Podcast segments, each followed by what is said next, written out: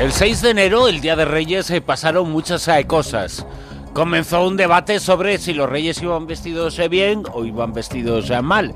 Y uno de los que siempre viste mal es el presidente, el líder de Corea del Norte, que anunció ese mismo día, el Día de Reyes, que anunció que había puesto en práctica, que había ensayado con una bomba nuclear de hidrógeno. Hoy vamos a saber un poquito más eh, sobre este asunto y qué sistema tienen los eh, científicos eh, para saber si es posible detectar o no una explosión de estas características. lo vamos a hacer aquí en Eureka con Francis Román Villatoro, físico, profesor de la Universidad de Málaga, responsable del blog de Ciencia de la Mula Francis. Francis, muy buenas. Buenas noches, Bruno. Francis, antes eh, de nada, antes eh, de empezar a hablar un poquito más en profundidad, pero la gente se pregunta, porque decían que es la primera vez eh, que prueba Corea una bomba H, sin embargo se habían producido pruebas anteriores también llenas de dudas, con bombas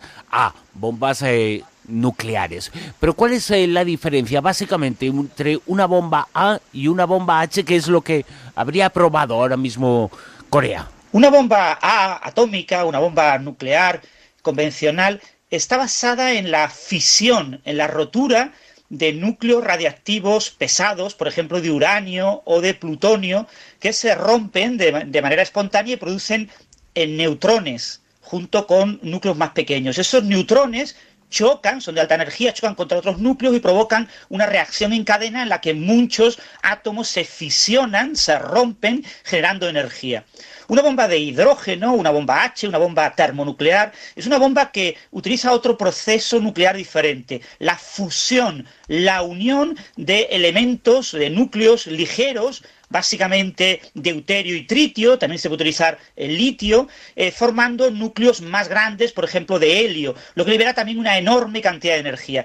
La fusión es mucho más energética que la fisión, por ello las bombas H, las bombas termonucleares, son mucho más energéticas que las bombas nucleares o atómicas. Por lo tanto, casi la primera cuestión eh, de las dos que te voy a hacer eh, muy rápidamente, pero la primera la acabas de responder, es casi sí o no. Es más fuerte, más tremenda una bomba A que una bomba H, una bomba como la que se ha probado que una bomba nuclear, ¿no? Exactamente, la bomba H en principio eh, puede producir, una bomba habitual de las que tienen Estados Unidos o Rusia, puede producir energías del orden de megatones, millones de veces, eh, millones de toneladas de dinamita o TNT. Eh, sin embargo, una bomba eh, atómica, una bomba nuclear, produce del orden de kilotones, del orden de miles de veces, eh, miles de toneladas de dinamita o TNT. Por ello, las bombas de hidrógeno, bombas H, son muchísimo más poderosas. Y la siguiente cuestión es saber si la ciencia, y los científicos podéis determinar que ese tipo de bombas han sido probadas en esta ocasión por Corea del Norte. Bien, desde 1994 y 1996, los líderes mundiales negociaron un tratado de prohibición de los ensayos nucleares, el llamado Tratado de Prohibición Completa de Ensayos Nucleares, CTBTO por sus siglas en inglés, cuya sede está en Viena, Austria. Hay 183 Estados miembros que aprobaron la construcción de un sistema global para detectar los signos de las pruebas de explosiones nucleares, como herramienta de disuasión para hacer cumplir la prohibición global de ensayos. El Sistema Internacional de Monitorización, que es una infraestructura que ha costado del orden de unos mil millones de dólares, cuenta actualmente con 282 estaciones de monitorización en diferentes lugares estratégicos de todo el mundo. El objetivo a medio plazo es alcanzar 337 estaciones. La matriz de detección de este sistema de monitorización incluye estaciones para detectar actividad sísmica, similares a las que detectan terremotos, ondas de sonido en el océano, ondas hidroacústicas y ondas de baja frecuencia, infrasonidos, que se generarían en una explosión nuclear o en un ensayo. Ahora mismo eh, cuenta con 80 estaciones que olfatean el aire en busca de signos de partículas radiactivas, sobre todo gases nobles como el xenón, que son una señal bastante distintiva del tipo de explosión que ha ocurrido. La primera señal de un ensayo siempre se obtiene gracias a los sismógrafos, que permiten triangular la posición exacta donde ha ocurrido la fuente de la onda expansiva de la explosión. Los datos sísmicos permiten estimar la energía de la explosión, pero no permiten saber el tipo de bomba. Las explosiones nucleares generan productos más ligeros, estos isótopos, sobre todo de xenón, que es un gas noble, y que por lo tanto reacciona poco con el medio ambiente, y que se puede filtrar, estos ensayos la mayoría son pruebas subterráneas, pues el xenón se puede filtrar por las fisuras de la roca, puede llegar al aire, a la atmósfera, y por el viento alcanzar distancias de cientos o miles de kilómetros. Hay cromatógrafos en algunas de las estaciones de monitorización que observan estos isótopos, y también hay eh, la Fuerza Aérea de los Estados Unidos tiene aviones que incluyen estos detectores que se acercan cuando ha habido un ensayo, según las pruebas sísmicas, para ver si hay señales de estos isótopos. En el ensayo de Corea del año 2013, que fue el último que se realizó en Corea del Norte, se detectaron rastros de xenón 133 y de xenón 131 varias semanas después de la prueba. Este avistamiento, eh, este avistamiento relativamente tardío no ofreció información suficiente para saber si fue eh, un ensayo de una bomba de plutonio o de uranio, una bomba atómica, una bomba nuclear, pero los expertos creen que era más plausible que fuera de plutonio. En esta ocasión todavía no se han publicado estos datos y todavía no sabemos el tipo de bomba que puede haber sido ensayada el Día de Reyes. Todavía, por lo tanto, como nos eh, dices, eh, no se conocen los datos, eh, todavía son secretos, pero vamos a pensar que esa prueba sí se ha producido. Con los datos que sabemos sobre los ensayos de Corea del Norte, las pruebas se están realizando con bombas atómicas o con bombas de hidrógeno mucho más poderosas.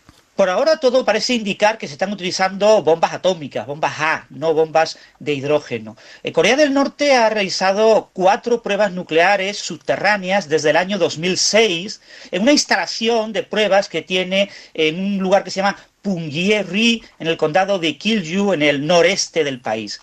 En concreto, se realizó una prueba el 9 de octubre de 2006 que se ensayó una bomba equivalente a un kilotón de TNT. Eh, el 25 de mayo de 2009, un equivalente a 4 kilotones, el 12 de febrero de 2013, un equivalente a unos 7 kilotones, y ahora el 6 de enero los, los, datos sismográficos apuntan a que se ha ensayado una bomba de unos 10 kilotones. El gobierno norcoreano ha afirmado que se trata de su primera bomba de hidrógeno. De hecho, la han bautizado como la bomba H de la justicia.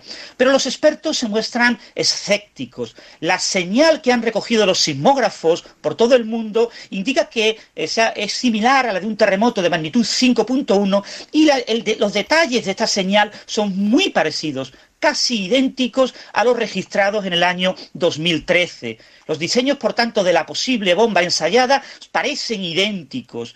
Eh, la detonación es del mismo orden, quizás un poquito más poderosa, y parece indicar que Corea del Norte ya puede eh, fabricar eh, dispositivos nucleares similares a los que fabricaba Estados Unidos en 1945 o la Unión Soviética en 1949, así como otras potencias.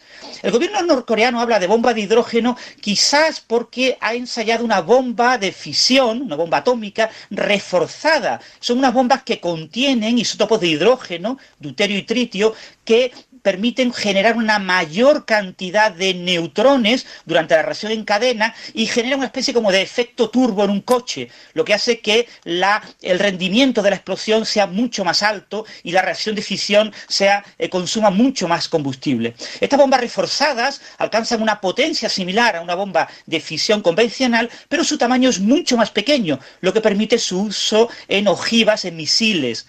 Por supuesto, esta bomba de fisión, una bomba nuclear reforzada, podría actuar como la primera etapa, la primaria de una bomba de hidrógeno. Ya el gobierno israelí realizó un ensayo nuclear en 1979 para ensayar una bomba primaria de una futura bomba de hidrógeno que desarrolló en la década de los 80.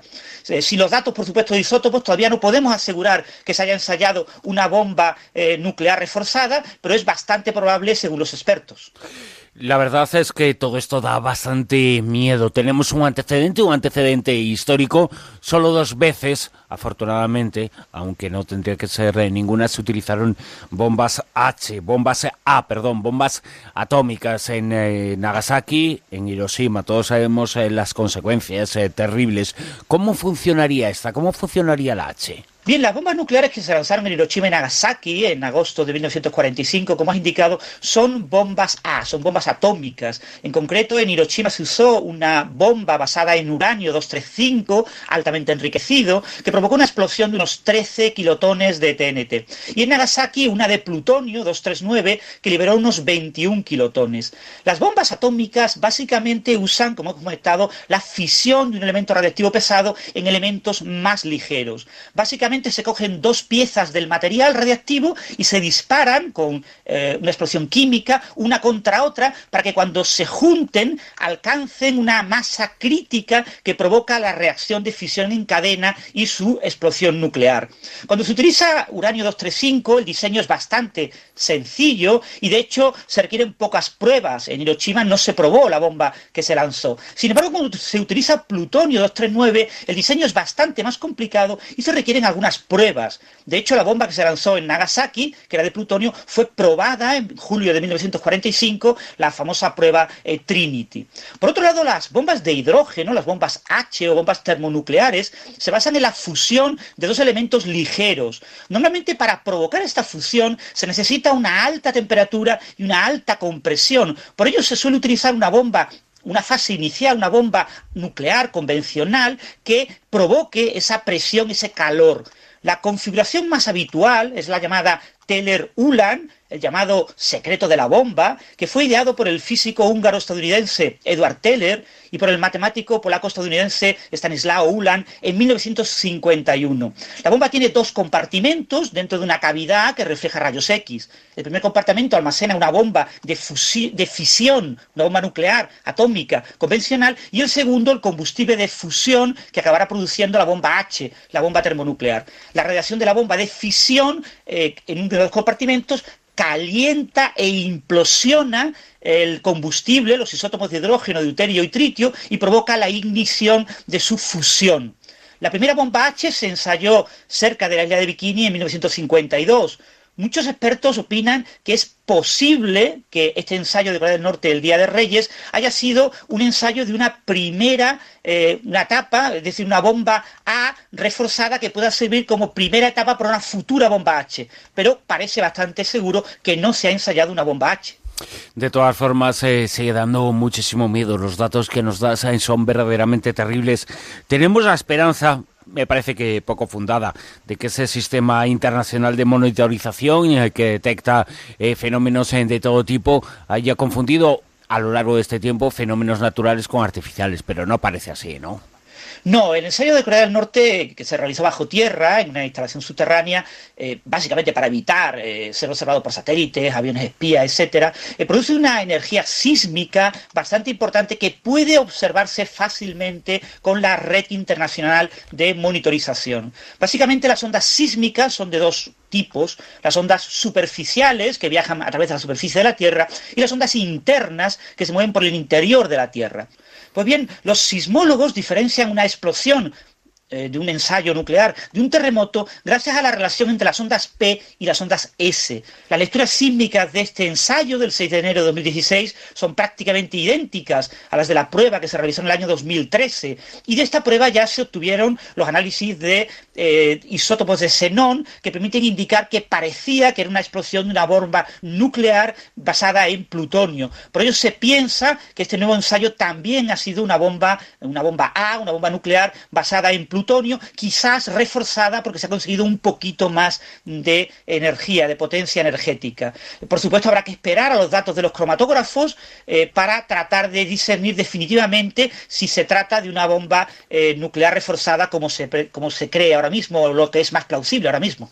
Francis Román Villatoro, eh, seguimos hablando de este asunto.